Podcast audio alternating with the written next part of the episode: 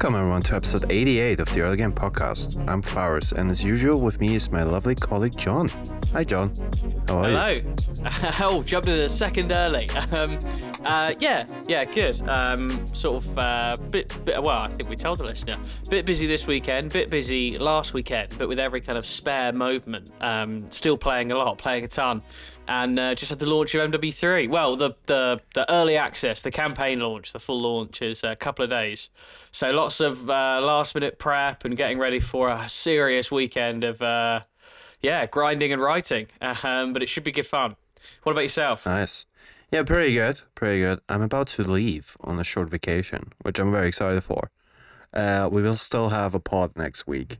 It will have terrible audio, but just deal with it. I'll try my best in post production. Um, yeah, quite excited to get out the to get out the house. Uh, I have been playing um, some really cool stuff, but I uh, will not talk about it.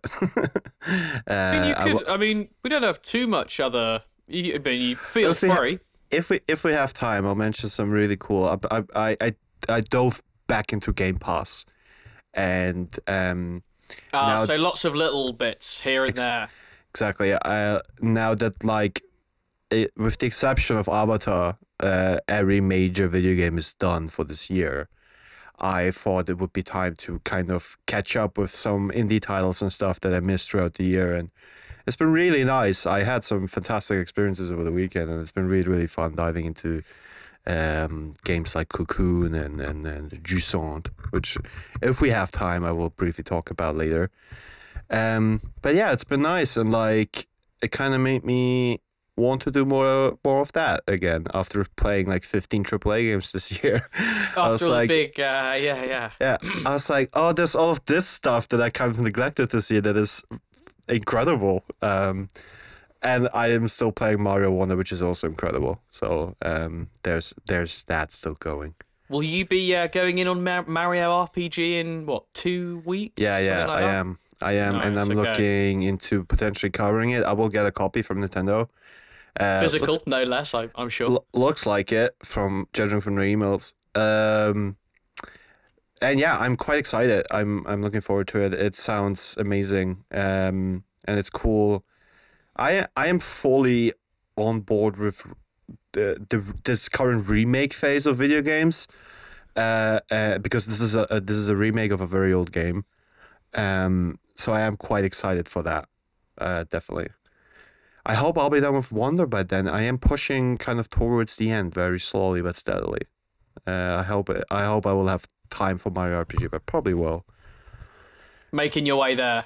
Very Yeah. nice. Very nice. A Mario packed, uh, Mario packed kind of near Christmas for you. Yeah, which is nice, and probably the last things I will really play on my Switch. Um, I'll probably look into the Peach game when it comes out, but that's about it. Um, oh, Switch players. Hogwarts Legacy comes out on next Monday for you. Just want to say that before I forget. Uh, Finally. yes. finally, yes, yeah, yeah. It Is it does. actually to be fair, happening? to be fair though, it does actually look uh, quite good on Switch. Um, I mean, I mean, I don't know. Maybe I've just seen. Uh, I have a low expectation, but I personally think As it looks should. fairly impressive for the Switch. you can do some good stuff with the Switch if you have uh, the time to do it and like the knowledge because obviously you need to do stuff very differently from every other console. But you know there've been some pretty decent like AAA ports. Like if you think of The Witcher um, stuff like the new Doom games are running on there. Like you can do some stuff. Um, I bet it's it looks way worse than the other versions but that's just kind of that's just the price you'll have to pay. yeah, that's the cost of entry. Yeah. Um, Jon, we're here. We have gathered on this uh, really disgusting uh, Tuesday evening. The weather is very bad. Um, to talk about Call of Duty, Modern Warfare Yeah. 3. The That's the- campaign that's the is out. un. The, campaign, is out. The campaign is out. Yeah. Nothing else yet, right? No, it's um they've started they started this uh, last year and I think it's a really good idea where with early access you get the campaign a week early. And I think that just encourages a lot of people that are going to be pre-ordering anyway, that's going to be banging straight onto multiplayer. It kind of gives them a week uh, no pressure to play the campaign. Now, it worked last year because one of the best things about last year's game was probably its campaign. So it left was a good, good. first impression. Uh, I think they might go back on this uh, plan of theirs to give the campaign away in early access because, oh, buddy, did uh, this one go down badly. I think um, discounting a few of the, you know, famously unpopular games like Ghosts and Infinite Warfare, I think this is probably the worst campaign release I can remember for COD. Um, at least in terms of public reception. We'll talk about my own personal feelings, but it's not. I mean, my own feelings aren't that much higher. I'm just uh, slightly warmer to it than I think most people are. Um, yes, yes, it came out last Thursday. I played it, banged it out that night before going away, and I couldn't believe when I was done because it ends so so abruptly. I think what happened was they got to they did a, an act one and an act two and then they just couldn't they didn't have the time to finish an act three and that's why the campaign, more than any other part of MW3, is a reminder that this is DLC being worked up into a full game. This is where they thought we can cut costs. A lot of people won't play it. And you know, I mean that it's not that's not entirely untrue. I went back to the PlayStation trophies to have a look this week because it's been interesting seeing you know the coverage around this, and it you know it is true that only about uh, less than twenty percent of people or so complete the COD campaigns, at least based on the PlayStation trophies. Um, the last time that wasn't the case was 2017 with World War II, but you know at least in recent years, only about twenty percent of people get into the campaign, and most people are just there for multiplayer. But if they're going to include it, I don't think that's uh, that that's no excuse for it to be quite as uh, bad and as lazy as it is. Um, yeah, I mean, you've probably seen yourself, right? IGN gave it a four. As I say, I'm I'm a bit warmer than that, but not much. So, so the main reason for anyone listening, just to, I'll we'll, we'll break it down and we'll talk about different aspects, but just to uh, the main reason that I think it's being despised, and the biggest way that this is different to other COD campaigns, for those of you who won't buy it, is that um, unlike having a traditional COD game, which you know in the campaign it's just like following um, it's just like following the script of a Michael Bay movie. You're just going from one perfectly choreographed massive set piece to another. You know, you're going down a shooting gallery, then a cool little slower bit, then into fast big action bits again. And so they entirely dictate the pace. There's not, you know, it's not the kind of campaign where you're choosing things. It's just like watching an action movie, and it's meant to um, evoke those same feelings and that same excitement. But what they've done here is, rather than that, there's still one or two, there's still a few missions like that, but the bulk of this game, about two thirds of it, is something called open combat, um, or missions that aren't strictly that, but play in that way. Uh, well, oh it's technically it's technically half. There's six open combat, six full missions, but three of the full missions are really short. They're more like playable cutscenes than missions. So in in length of playtime, people will spend a majority of their time doing this open combat stuff. And there's a couple of missions that aren't labeled as open combat but play that way. And in these missions, you get dropped into like a um, an area of a big BR map. Either it's a part of the new map or it's actually a part of Verdansk, the original Warzone map. And you get dropped into like a locked off area of that. Like one was the size of Dam. You know, they're they're they're big. They're the size of ground war maps and then you've got four objectives to do, like uh, you know, plant four trackers or destroy three choppers that are, you know, around the map, and you can choose the order you do it. And then there's a final thing like reach exfil or something, and then you've completed the mission. So it plays like DMZ if anyone played that, where you're going onto these big maps, you're going around stealthily and completing objectives. And there are uh, there are people for who this will work. It's not that this is this would work in a Spec Ops mode. If if instead of zombies, Spec Ops was the third mode, like it was in the original MW2, um, mm. and like we had in MW3. This kind of style of gameplay and PVE gameplay and COD. As I say, it's not like it completely doesn't work. I had enjoyable moments and I've gone back to the open combat and tried to do them in the perfect way. But because that's so much the bulk of what you get in the campaign, there's very few set pieces or big moments, and the storytelling just really suffers because. You know, there was one instance where I did um, one of these. Uh, you know, I was just rushing to finish on the first day, and I had like uh, I was playing on recruit just to literally finish the campaign quickly and just get through it. Um, and I had like I, you know, in like GTA when you get to like five stars, I'd set off all the alarms and people were chasing me, and I was like, my screen was flashing red. I was close to dying, but I arbitrarily I finished the fourth, uh, like I placed the fourth tracker on the thing while still being shot, and then it just instantly went to a cutscene uh, of like me silently finishing it, Shh, silent but deadly. That's the way I work, or something Oh like that. Oh my god. because they clearly didn't have time to kind of let you approach it in different ways, or they weren't going to set it up with multiple cutscenes or anything that might make this kind of gameplay work. So it's just you do it and then you arbitrarily, okay, done. Now we jump to the next one. Um, so yes, the that's the bulk of what the campaign is played at with these kind of missions. So that's how the bulk of the campaign is played with these kinds of missions. And a lot of people don't like it for good reasons. As I say, the storytelling suffers. You don't have those big set pieces. There are some people who the open combat thing just doesn't work. They don't like that. And and you know another big problem with it is that it relies so heavily on stealth gameplay, and it's the kind of thing that would work in like a Metal Gear Solid or something. But that game has a thousand and one ways that you can do stealth and you can approach two guards in a building on a patrol.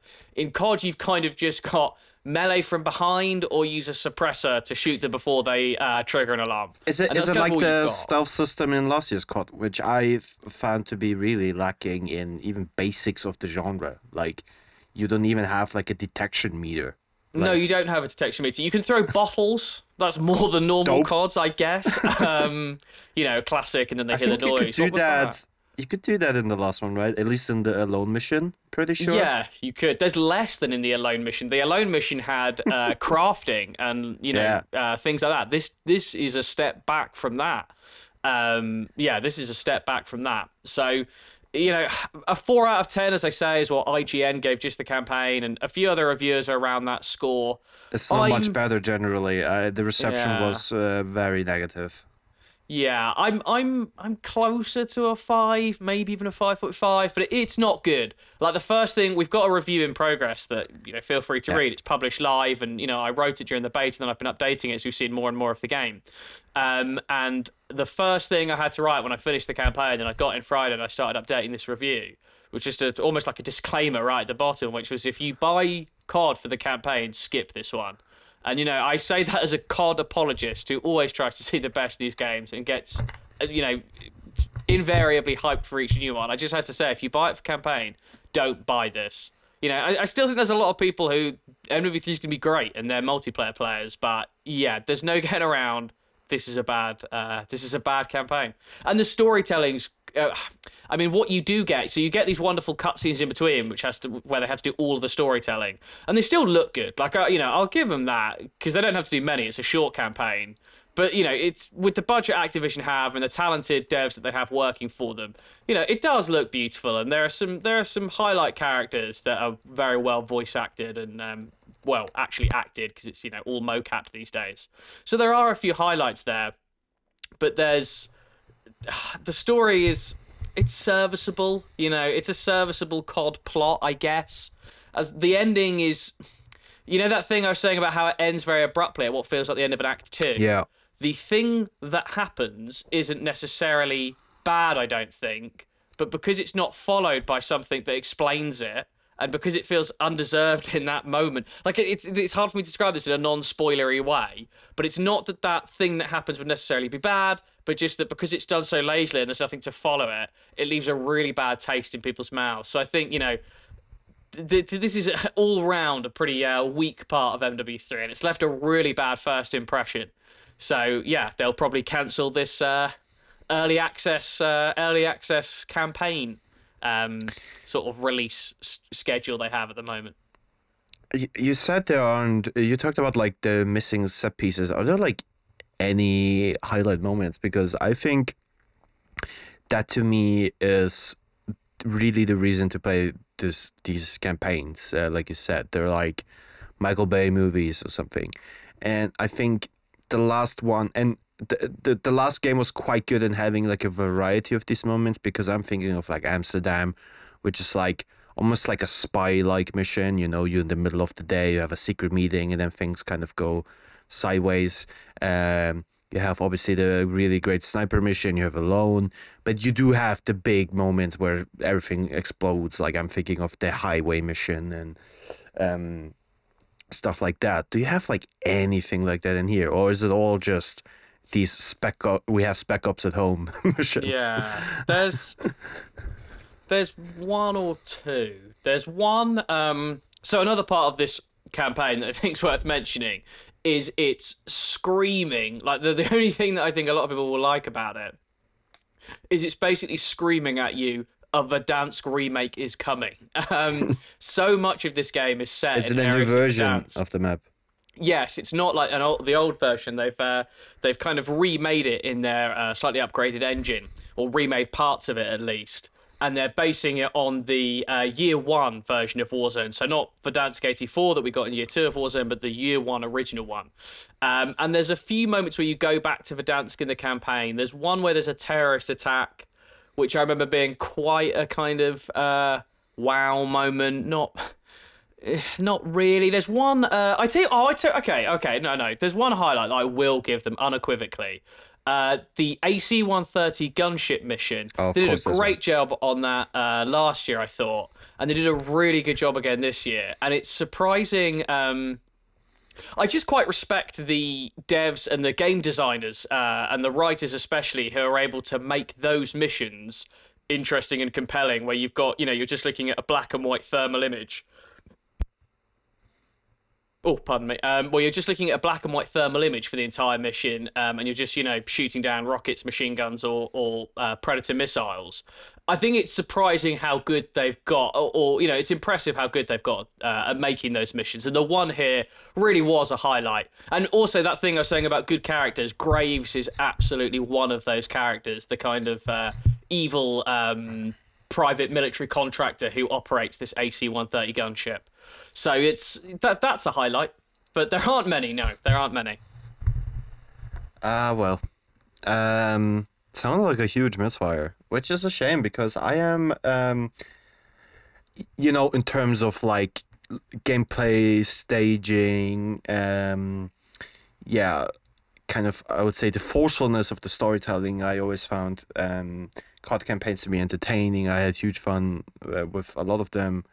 Um, the, the last one I really played a lot. Uh, uh, the last one before Modern Warfare was like Advanced Warfare, which I thought was really good. Uh, you know, let's let's put aside all of the very problematic propaganda bullshit that is part of this. But I I am a big fan uh, of the fact that they're still doing these, and uh, it, it is a shame that they are. It's just another fact about this quote unquote game, which uh, just really annoys me. Like, I, I, I would have almost no issues with this if this was sold as DLC, and I'm Yeah, sure a lot of yeah. people would be feel the same. They could But even no, they it could even charge the same price. They could even charge like there are games like um there are games out there that charge the same for their year two expansion as they did for the base Yeah, like game. Destiny, for yeah, example, like, like, that- MMOs. For example, for example, they're exactly MMOs, and it's not you know people don't love that price model, but it's not. It just seems so much more honest. But with this campaign, as I say, you just it's so obvious that this Yeah. is where they thought, okay, we don't have much time. The real focus here is obviously Warzone and multiplayer. But it's just it's it's so lazy. It makes me think maybe they should have even gone the Black Ops 4 route. But if there was no campaign, you know, they're in a rough they're, they're in a bit of a between a uh, rock and a hard place because with no campaign, it'd probably be even worse the feeling that you weren't getting value with this year's COD. yeah, it's I don't know. It sounds awful. I I and it's sad. Like it's a shame. Um, it's it's also it's weird because I I read um our colleague Lucas had a great interview with the developers um ahead of release. Uh, which I think came out the day the campaign was launched, and they talked about the open combat stuff. And on paper, it doesn't sound like a terrible idea. It actually sounds kind of cool. Like it, it, it, it sounded more like like you said like a metal gear solid where like you can choose your loadout you can go into missions different ways and stuff but th- that i think it's like the design that then kind of fails this where it's like like you said these like fetch quests basically Yeah, Uh, there's a lack of depth here. The core idea isn't isn't bad. No. because i was thinking like do you remember the first like full mission in the last campaign where you are in in the fake arab country i forgot what it's called or country Kazakhstan. and you are the uh, American soldier guy, and you are hunting the terrorist, and you are like going from house to house, and you are like Um, That that does not m- narrow it down for a uh, true. campaign. but it was a cool mission, and I thought I thought it would be more like this, where it's like, oh, like like in Metal Gear, what Metal, made Metal Gear Solid Five was so amazing, and I'm not saying Call of Duty has to be like that, but I just wish one game would even come close to the greatness of that one. Uh, anyway, um, it's like you would have a village, and an entire village. It'd be like let's say a dozen houses, and there would be patrols and everything every uh, everywhere, and you could like, uh, uh, um, um, have like a, a looking glass thing and like mark enemies, mark important uh, um, points, turrets, whatever, and you wouldn't really know where the target is. You would have to find out, and then you'd be like, okay, I. I'm taking my sniper rifle. I'm taking my shotgun. I'm taking whatever. I'm, you have like a million different ways to approach this, and on paper, it sounds like they're kind of trying to come closer to that. But yeah, it just sounds like Spec Ops at the end. Like, uh, uh, and I'm not even sure if it sounds like old Spec Ops. To me, it kind of sounds more like the newer uh, version of Spec Ops, which is uh, dreadful. the god awful one from MW Yeah. It's Uh, not quite as bad as that. That was that was that was r- r- awful. I don't know what they were thinking there. Um, but yeah, But yes, it definitely feels closer to that than a normal campaign for sure.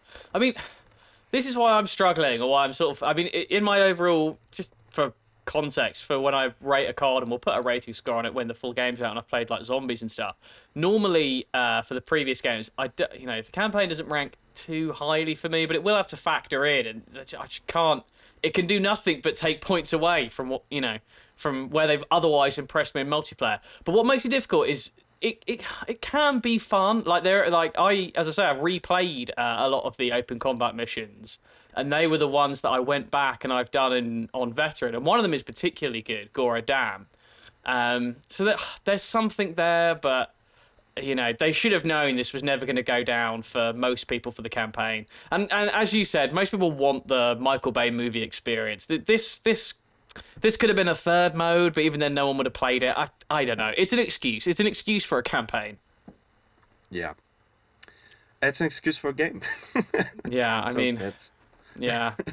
God, and we also got news about the full release, and it's just there's going to be so much bloat because because you know everything they're doing reaffirms that this is year two because they're having uh, just another thing before we move on from COD. They also released this week that they're bringing in the old maps, the best of the Modern Warfare 2 maps.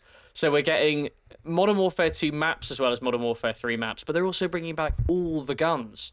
So Modern Warfare 3 is going to launch with 113 guns and all the attachments. Loads of the attachments are shared. Yeah, there's going to be like honestly 70 plus optics or something insane. um, it's just it's just so much blow. I I mean, yeah, this is it's just been poorly uh, mishandled. This whole approach to MW2 as a two-year project, um, and you know they tried to dishonestly spin their way out of it, and so here we are. So I'm sure because the campaign left that bad first impression, this will get it- it'll hurt the overall review scores of the game. To be sure. probably the overall impression, at least like initial impression. I'm interested to see how um the kind of COD honeymoon phase goes over because like in the first month everyone loves COD, right? Everyone who plays it always It's loves the new fun. COD. Yeah. It is fun. It's like it's like the same with FIFA. It's like I, I recently talked with I recently played the new FIFA for the first time with our FIFA lead Lucas, uh, other Lucas than the one I mentioned before. Um and we were just sitting there and be like, yeah, this is pretty fun, man. Like, this is pretty good. And then, like, in two months, he'll sit there and, like, uh, uh, question his life choices because he's still playing this game. Um, I wonder how that will go down with COD because I, I- just don't see the longevity of this. Like, um, just like kind of throwing, aimlessly throwing nostalgia at people. I don't see that working out. Uh, I- that's not a viable plan to me. Not Uh, long term. No, the nostalgia will wear off quicker than the nostalgia will wear off quickly. Yeah, Maybe like the maps, e- even during the beta. Uh, that thing of oh my god, I'm on favela again. Yeah. uh, was gone for me by weekend two, and I was like, no, vote to skip, vote to skip. I want to play Skid Row. Um, I, I do I, I agree that nostalgia won't last for too long, and you know inevitably there will be a huge fall off of players because it's after the COD hype. I think this game is fundamentally sound enough that it will. I think there's. I think with the remaining, you know, I know it's a smaller and dwindling community, but with the 6v6 community and then the competitive community play a lot of ranked, I do think there's a core subset of players who will just like the changes to multiplayer so much that they'll be able to uh, retain players better than MW2 did. But yes, the kind of casual players or the older players that might be coming from nostalgia, they won't they won't stay for too long. They won't they won't be staying for too long. Um, no. We'll see. Full release is full release is on uh, Friday, right? November nine. No, Friday. 10? Yeah, November 10. I mean, it's, it's uh, regional rollout for console, so local time wherever you are or wherever your uh, console uh, date or time is set to. And then on PC, it's uh, globally at 9 p.m. PT. So I think, you know, Europe early morning on the Friday, something like that. Lovely, and we'll see. We'll see what happens. We'll see how it goes down. Uh, I mean, it's it's a COD. Uh, it's a it's it's a strange market, isn't it? It's like FIFA. I don't expect it to get uh, good ratings. I don't expect it to get a good uh, overall rating. I think that's fair. I think that's really fair. But at the same time, I kind of also know it'll be a uh, you know it's it's a COD. It's going to be commercially successful, uh, and yeah, decimated Yeah. by the critics, I imagine. But uh, no, I, I'm still I'm still pretty hyped for it. I'm still pretty hyped, and I'm sure we'll be talking a lot more about that uh, in the coming in the coming months, in the coming weeks. But should we For turn maybe now to a traditional rival of Activision in this shooter space, uh, Bungie? Well, less so now. The landscape's changed a lot, and especially Bungie have. But uh, should we go on to our next, somewhat sadder piece of news? Yeah, sure. Um, do you want to take it or do you want me to go? You go, you go. Uh, so this was a very sad thing. Uh, Bungie announced, I think it was first revealed by Jason Schreier and officially confirmed that Bungie has laid off, I think, around uh, 100 people. Um, is the number I read, which I think was like around uh, 8% of their staff or something like that, which is quite a lot. That's quite, um, Quite a lot when they're supposedly working on, um, you know, multiple projects at the moment. Yeah. Uh, they are, and like as part of this, which hasn't, this part hasn't been officially confirmed yet, but uh, Schreier said so, so it's probably true. Uh, that all of the projects have been delayed internally. So um, they're currently working on a Destiny Two expansion called the Final Shape, which um is supposed to be kind of like the end game of Destiny Two, kind of uh, start the last phase of that game, and um that is now supposed to be released um i think late next year. I don't know if it had a release date so far but i think it, the expectation was that it will come like early next year at the latest uh maybe even this year already.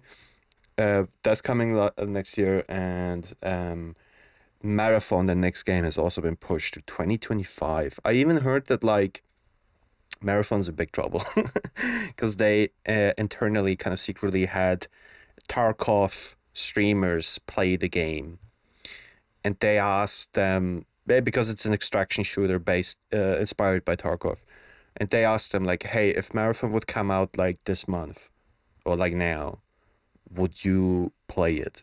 And none of them said yes. Um, so they need more time to work that one out. And yeah, That's rough. You can imagine the uh, the room with the uh, smiley faced, uh, you know, uh, public relations people. Okay, guys, now for the next question.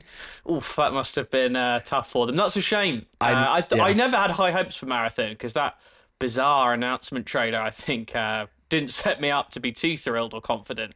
But uh, no, it's a shame. It's a shame to hear. I mean, I tradi- I love Bungie as a company traditionally. It's traditionally, and it's a shame. Uh, it's a shame to see them suffering like this. But they've got other things they're working on at the moment as well, right? You mentioned the Destiny thing. Then we've got Marathon. Uh, I think Is those are the main something ones. Okay, I think those are okay. the main ones. They are kind of working in general with Sony, which is really funny. So, so the thing why they laid all these people off is that uh, Bungie's in pretty big trouble. Um, th- there was there was talk that um, they missed their yearly targets by forty percent in terms of revenue, which is which is a lot of percent, um, and is quite bad. And I think it kind of points to a thing that has been in the air for a while, which is that Destiny 2 is like stagnating at best and po- probably losing a lot of players. Um, generally just because it's been going on for so long and and and one of the problems that has been kind of revealed by the Schreier reports Very high barrier to entry these days as well. But carry on. Yes, exactly. That's one of the main issues. And like, um, one of the things that came out was that people inside Bungie were like for months telling like um, the higher ups like, yeah, like we are having issues. Like this game's having issues, and uh, it's these these things. Um, uh, the community is unhappy with these things, and the game is way too convoluted, and there's way too many microtransactions. All of these things, and they were ignored, and it ultimately um, it happened what they said, which is that the game is kind of dying, and as a consequence, uh, obviously none of their decision makers or high ups were uh, fired, but the people lower down in the ranks, especially a lot of like community managers, community facing people, uh, uh, obviously people from all all over Bungie, but I think kind of uh, community based um, uh, workers have been hit especially hard. Like I said, around hundred people, and it's not looking great. Like um, it's kind of funny. Um, maybe the, the the last interesting factor is that it was said that without Sony buying them, which happened last year, if you remember, for three point six billion dollars, which now it's looking even more ridiculous of a price. um, it, it's been said that Bungie would be in serious trouble, like of, of having to close potentially.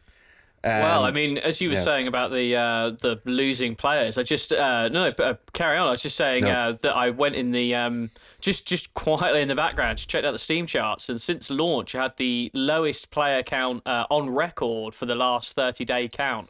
Uh, it's, it's going through that now, um, and last month October was uh, the second worst on record. There was a brief uh, peak earlier in the year when a new raid came out. I think that was in March. But yes, at least based on the numbers in front of me, I'm seeing lots of red, lots of uh, minus gain, and uh, it looks like rough times for Destiny indeed. So yeah, so you, you're saying they were maybe on the brink of even closing this year if they hadn't been bought out. Uh, yeah, but and it was just like reeks of like complete mismanagement.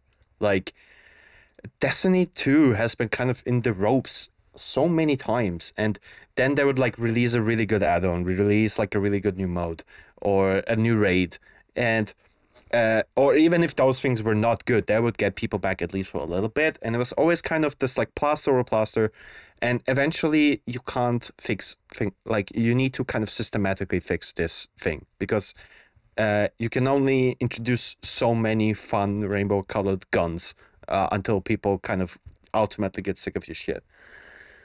And it's yeah, has been terribly mismanaged. Like quite obviously, this is now coming. This th- this is to me kind of the lesson of this whole story. Um, Yeah, it, it's it's poor long term planning of Yeah. a uh, kind of MMO style game like this. Because it's just when they add, as you were saying earlier, each month to try and win people back, they'll it's a new novel thing like a gun.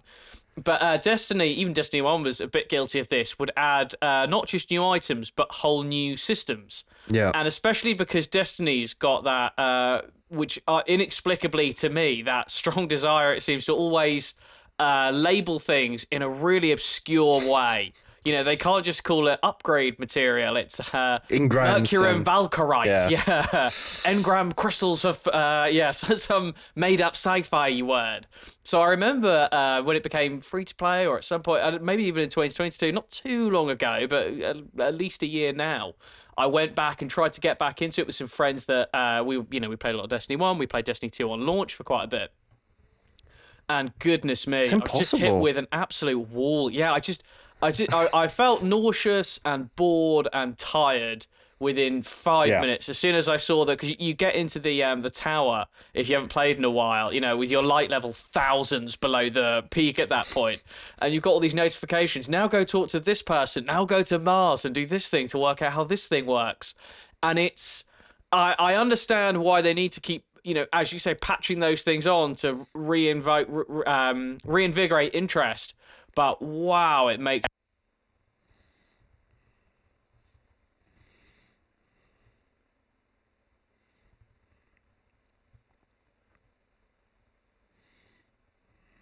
game without letting it become overly complex. But I think at this point, it just needs a, a reset back to a much more minimal approach with fewer things so people can get into it again.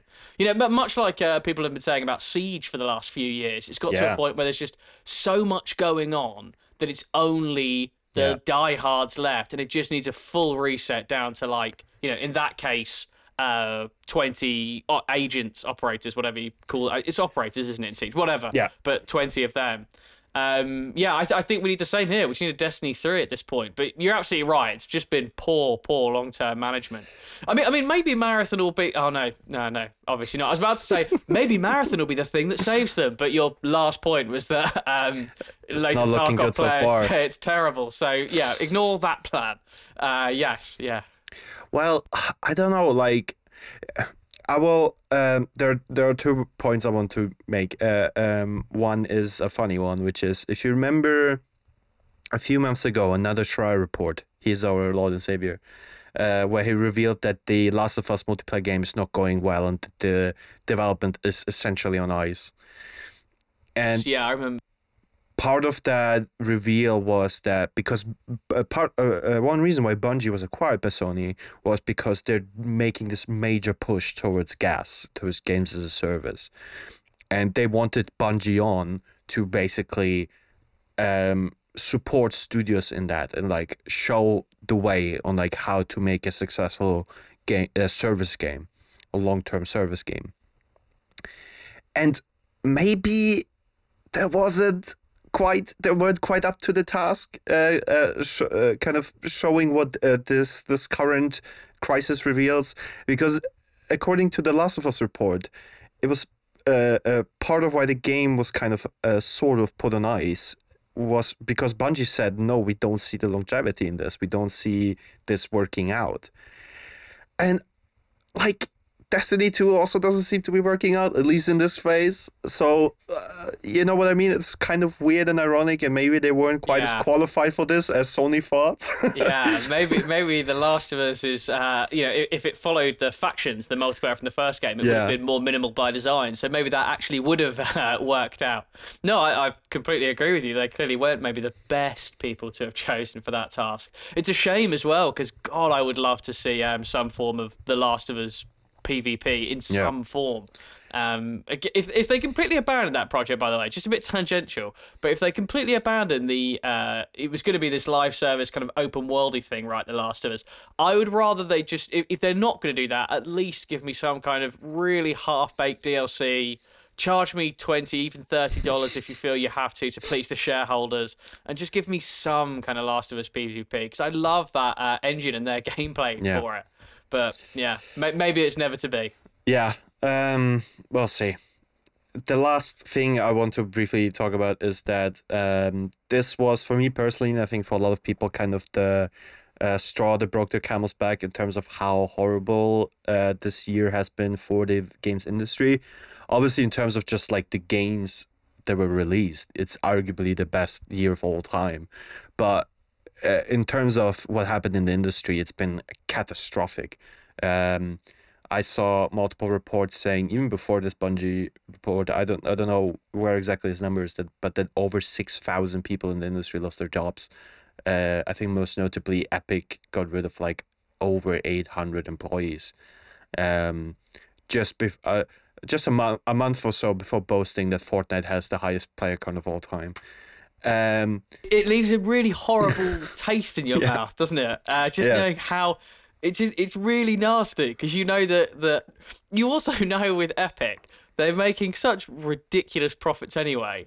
They could have kept all these people on, and I think still Easily. been in you know made uh, absurd revenues. But you know, Yeah. such is the such is the way of the world. I, I- I don't know exactly like the numbers with Bungie. I don't know uh, how much money the CEOs make, how much money the company generally makes.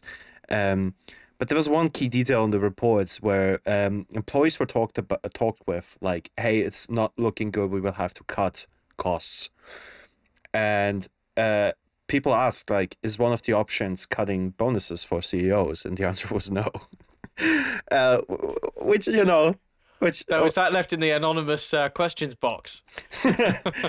it's it's it's fucking depressing. Like honestly, it's so so horrible to see what's happening to all of these amazing studios. Like, Yeah. Destiny Two is an that, amazing uh, game, and uh, like, but it's fucking Bungie, okay? Like, a lot of that investor money from COVID, a lot of that really cheap, easy to access Yeah. venture capitalist VC money is not there anymore. It's uh, you're absolutely right. It's been an awful year. It's been a great year for gamers, awful year for uh, game developers. It's been bad for esports as well. They're calling it the uh, the winter of esports with uh, whole franchises. It feels like every week we're covering a new org that's been you know had to be uh, bought yeah. out by another, not just FaZe, but a ton of brands are, yeah, uh, really suffering from this kind of, you know, as I say, great for gamers, but now we're post COVID. A lot of that investor money in the space is uh, pulling out or drying up quite quickly. Um, you know, we can only we can only hope for a better year next year for developers, I suppose. Ah, yeah, but I am I am frankly not very hopeful. It, it really feels like in many ways, uh, multiple big bubbles within within the gaming industry are, are bursting, and I think um, this is probably we we've probably now passed the peak. Like twenty twenty three was in many ways the peak, uh, peak profits, uh, peak number of quality games. Um, the quality of those games was in, incredible. Like and this is probably only continuing to get worse in in many ways like i think this was uh, i hope everyone enjoyed it it was it was it was fantastic and i and i frankly don't think it's ever gonna get this good ever again like maybe in like 15 years or so but i think the near future looks very dire if you think of like how how are these studios even supposed to like like what are these studios supposed to do with like 6000 people are gone like entire studios are gone and uh, Yeah. hundreds of people within Bungie within Epic like what how are they supposed to even like make these incredible new games and we will get to another story soon that might give you the answer and That it's feed and- directly into this. and it makes yeah. me even more angry um should we just go there now uh, Should we just while, go there? while I have there this right energy now up because it because it, it, it Ah. does feed directly into this. Uh, yes, it's one of the ways that um, investors and CEOs are going to uh, manage costs and keep those bonuses flowing. Uh, is that Xbox recently signed a big deal? They're going all in on AI, Microsoft, and that's also going to apply to gaming. And they recently announced a deal with a company called Inworld AI, who are uh, a classic Silicon Valley AI company, and they're going to be working with them to create uh, tools that Microsoft Game Studio uh, developers can use to basically uh, write NPC dialogue for them. It's uh, uh, they tried to dress it up, but it seems very much like that's what they're going to be using this for. It's basically using ChatGPT um, to write dialogue. Um, yeah, yeah, it's depressing, as you say. It's really depressing, especially in a year, uh, you know, uh, like Baldur's Gate Three Oh came God. out this year, and I remember having the uh, the sort of a lot of the talk around the time is, oh, won't this be great? Won't developers, you know, yeah, won't they learn from this? Won't they kind of borrow from this? But they they won't learn any of the right lessons. They'll just think, oh, we should do CRPGs. Oh, people like lots of dialogue, huh? Well, let's. Uh, let's open up ChatGPT and get some help here, which is obviously the wrong message. I think it will kind of always be apparent to um, audiences when I, we haven't seen this much in games yet, but I bet it will be really obvious in games where it's being used.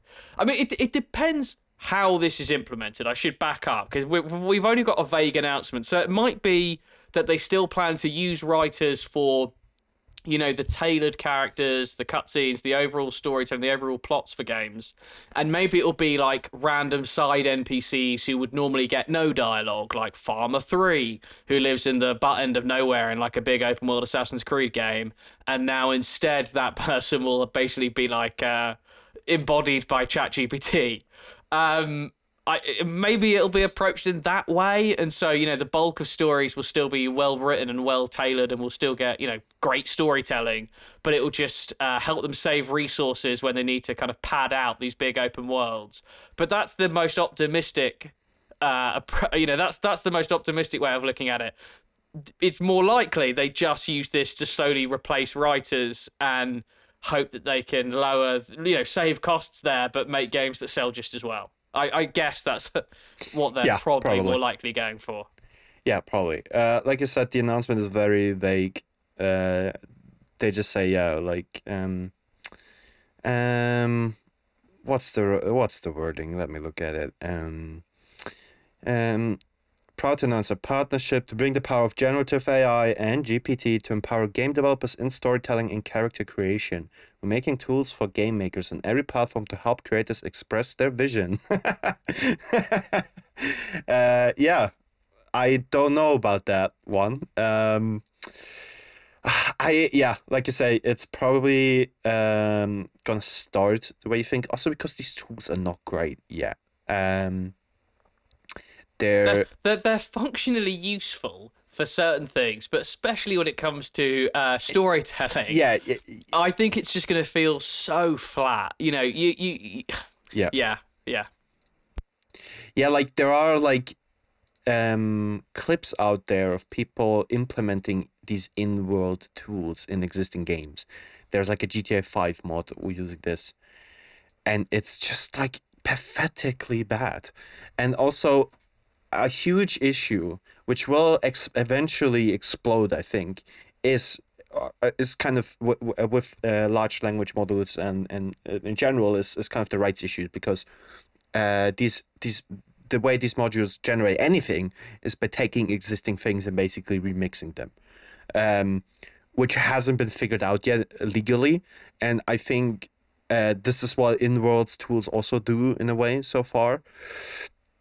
So that's that's a huge minefield as well, which I think will become prevalent in the next uh, few years. Uh, eventually, this will become a big deal uh, that p- companies like Microsoft will have to deal with, and I just don't see like. Maybe I'm being naive. Maybe I just want to like cling on to humanity, but I, I just don't see this panning out in the long run. I can't imagine people actually wanting this, uh, for like, uh, like you say, like especially for front-facing main writing. If yeah, like Villager Four in the twentieth village that I see in The Witcher Five has like AI generated lines that sound okay, then it's like whatever. It kind of blends into it and. It, it makes sense to use these tools when they're efficient and the, the quality is like okay enough. Um, but I also agree with you that I do not think that's the end goal here. I think it is to completely uh, um, um, kind of um, substitute the way we currently do writing and, and acting and storytelling with with these machines. And I I am really sad about this. I think this is a terrible this is a, a terrible development and terrible news. Now, Microsoft, you know, they have uh, infinite money to spend. Maybe they're just like throwing a, f- um, a few million here uh, in their direction and it won't really go anywhere. But we'll see. I am I am quite cynical about this whole thing. What terrible uh, episode of news for our poor listeners. The MW3 campaign is shit. Bungie are firing everyone, and Xbox want to replace their writers with ChatGPT. It's, uh, I tell you, you're absolutely right. Enjoy it while you can, folks. Enjoy 2023 while you can, because it's not going to be like this for a good while. I think it's going to be. I think the industry is going to look very different before we have another year that competes with this one. Um, this won't happen. We're no, like no. this is like capitalism 101, right? There's always peaks and valleys. Uh the the the the people at the top have squeezed as much money as, out of this as they can. And now there's gonna be basically res- I mean we already have a recession in, in, in terms of global uh, uh economics. And the, th- this is now reaching games. And and and kind of I think um uh, the AI business is a terrible, terrible addition to that. I think it, it kind of things fall together that it shouldn't fall together, because it, it I, I I'm one hundred percent sure it's like a strong motivator for these companies to be even more ruthless, to cut even more. They do not give a shit about these people, obviously. oh yeah, yeah, yeah. Um, so now they see this thing and are like, oh, Panicked can, CEOs. Yes, exactly. we, we, we can just generate uh, hundreds of lines of dialogue in a second with this machine. Like, why do I ever need a writer again? Like, completely um, dismissing the idea of art itself. um, and yeah, we'll see. Obviously, it's not not gonna be like the case that I'm pretty sure that Fable will not have No, not used please. this. Please, I hadn't Um, even considered that. Oh god. Oh my word! My excitement turned to ash in my mouth. Even the uh, even the thought of that. Oh no! Please, the- please say I don't say. Jon, let me make it worse. I'm 100% sure that uh, the sequel to Fable will use this uh, to some degree. well. And I'm also 100% sure that you will notice. uh, But yeah, we'll see. God, it'll take you right out of a moment. Even, even though Yeah. it's kind of cool, uh, the idea of it that say, you know, even if it was in the way that we liked, that maybe Villager Seven uh, or whatever uh, can respond to you with amazing ChatGPT like uh, articulation. I just think it would actually. I think it. I think it'll take me out of the immersion quite a lot. Um, Yeah. But yes, when, when it's kind of very obvious that that's what's being done.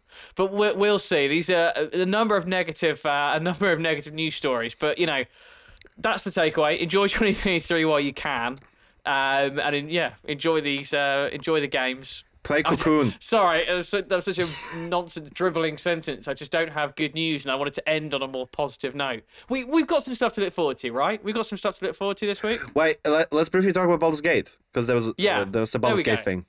Okay, yeah, good news. There's good news. Yes, you're right. In early December, guys, it's just been announced. Well, it hasn't just been announced. Okay, so this happened weirdly.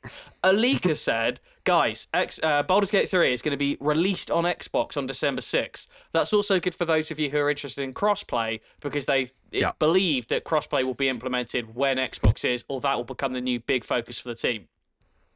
There's someone uh, with a very public facing role, can't remember exactly who he does, big on Twitter, who kind of represents Larian. Uh, maybe community manager or creative. I, I can't remember He has a weird does, title. He's like-. Publishing manager or something. I will look, Something I will like look that. up. Yes, yeah, you're right. But he's he's he's great to follow. He's an interesting character, and he's uh, yeah, he seems like a good guy. But he basically said, uh, replied to this leaker and said, no, this isn't true. Or if it is true, I haven't heard about this. And you know, he's very high up at Larian. Uh, so he's basically saying this. I don't know where this kind of leak is coming from, but. Then he said, We are aiming for an Xbox release still uh, before 2024. So he kind of confirmed it's coming in December, but not December 6th, I guess. I, I, I don't know. It's kind of weird because he also said, um, yeah, uh, someone. Uh, so sorry. Let me let me just clarify. This is Michael Douse, director of publishing. Uh, he's on Twitter with the handle at Cromwelp, or very AFK as his. What's that name called again? The like your your Oh, front-facing name. remember. Um, and yeah, there are people who obviously a lot of people commented on this because he he quoted a story and said news to me, and then someone said, "Oh, so you you only have a month to to do this," and he's like, "Yeah." That's fine. so yeah, like I said, it's basically saying it will be December. Um, it might, it might, it might be December eighth. You know, like um, maybe it's not like maybe somewhere somewhere in, in someone's in Xbox's system or something. There's like a placeholder date or something. That's like December 6th, which would be a Wednesday by the way. And December 8th would be a Friday when games usually release. So definitely it, it, it- it seems clear that you should expect it around there somewhere, but we'll see if it's that exact date or a few days later. If I were them, I wouldn't do it too much later because like I don't think you want to release your huge RPG right in the middle of the Christmas season. I think like early December would be perfect, and you kind of get into it slowly, and then Oh, like yeah. over Christmas break, you can like fully, uh, f- fully dive into into into the worlds. No, what's it called? Yeah, for sure. Uh, All right, the the worlds world. between Faerun. Faerun. Oh, so Wait, are we talking about the world that you, you're in in D and D? Yeah. Yeah. Oh, the material plane. Oh yeah, It's that's the, it's the plane of existence, and it's the continent of Faerun. Yes. Uh, yeah. So yeah. that's good. Oh no, the world of Faerun. Yes. Yeah, Um, it's great news. I've got um, well, uh, I've got uh, there's friends who are playing Baldur's Gate 3, but one of us got a uh, new PC just before it came out and was playing on that, and then the other three are playing on PlayStation. So we can't wait. Chris, early Christmas would be great because there'll be lots of time people at home playing, not bang in the middle of Christmas because obviously we'll be busy with family stuff, but around that time. Yeah. I think it'd be great if we can dive in with you know all four of us. Um, which yeah, so I really hope that crossplay does come with the uh, Xbox launch. Thank goodness we've got some positive news. We had some positive news to end up. Good Sorry, stuff. Jon. I feel like I've been es- especially downer this episode. No, no, no. It's it's warranted. It's perfectly warranted. Uh, but we do have things to look forward to. There is um, the full release of Call of Duty Modern Warfare 3 uh, Part 2. No, uh, you know what I mean. Uh, I know what you mean. the new Call of Duty is coming, fully coming out this Friday, November 10. Uh, sorry. I had to clear my throat there. Uh, that's everything, right? Multiplayer Warzone, everything. That's the lot. The lot. Zombies? Zombies. Zombies. Yes. Oh no. Uh, the Warzone integration is later. It- It's Okay. just multiplayer zombies Okay, okay. first. Yeah. Uh, but yeah, that um, that's fun. Play play those twenty year old maps. Uh, they're still good. Some of them. Um, anything else to say about that, Jon? Uh, we'll we'll talk more extensively on it when I'm back. You'll play it all weekend, right? My I'll play it. Oh, you better believe it. Very very few hours breaks. Um, uh, I will say for yeah that that would be my one takeaway on that. If you if you like the campaigns or you buy for the campaigns, do skip this one. But uh, I do recommend it if you're if you're into six v six. But yeah. Yeah, the multiplayer is always fun. Can't can't can't can't deny that. Um, there's a bunch of stuff I'm looking forward to. What is I think already out by the time you listen to this podcast is a brand new Yakuza game, Jon, or as they're now called, Like a Dragon. Oh my god. um, I don't, I hate that uh, title shift by the way. But carry on. Me too. It's just like because in Japan it was always called like a dragon, and because they thought in the 2000s like oh we can't sell that, they called it Yakuza in the West, and now that Yakuza is established in the West, they decided to change it back. I'm not quite sure why. Um, and the worst thing is that Yakuza 7 in the West is called Yakuza colon like a dragon. It's such a mouth. I it's love- a- It's a horribly named game. I love these games so much, but their naming conventions are uh, dreadful. Anyway, there's a new one. There's a new one, and it, um, it's called "The Man Who Erased His Name."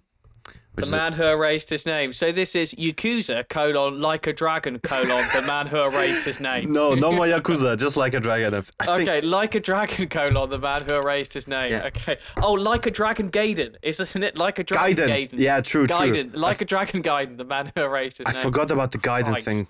Uh, it's so confusing, and it's even more confusing if you look into what this game is because it's a spin-off, um, which is an interstitial episode in the grander plot of Yakuza, uh, and it shows it's it's it's set. this is gonna s- start sounding like Star Wars because it's set between episode six and seven. it's it's set between game Yakuza six and seven. Um, in Yakuza 0 till 6, you play as Kiryu Kazuma.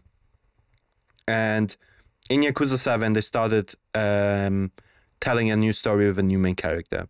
But, spoiler for Yakuza 7, Kiryu appears in it.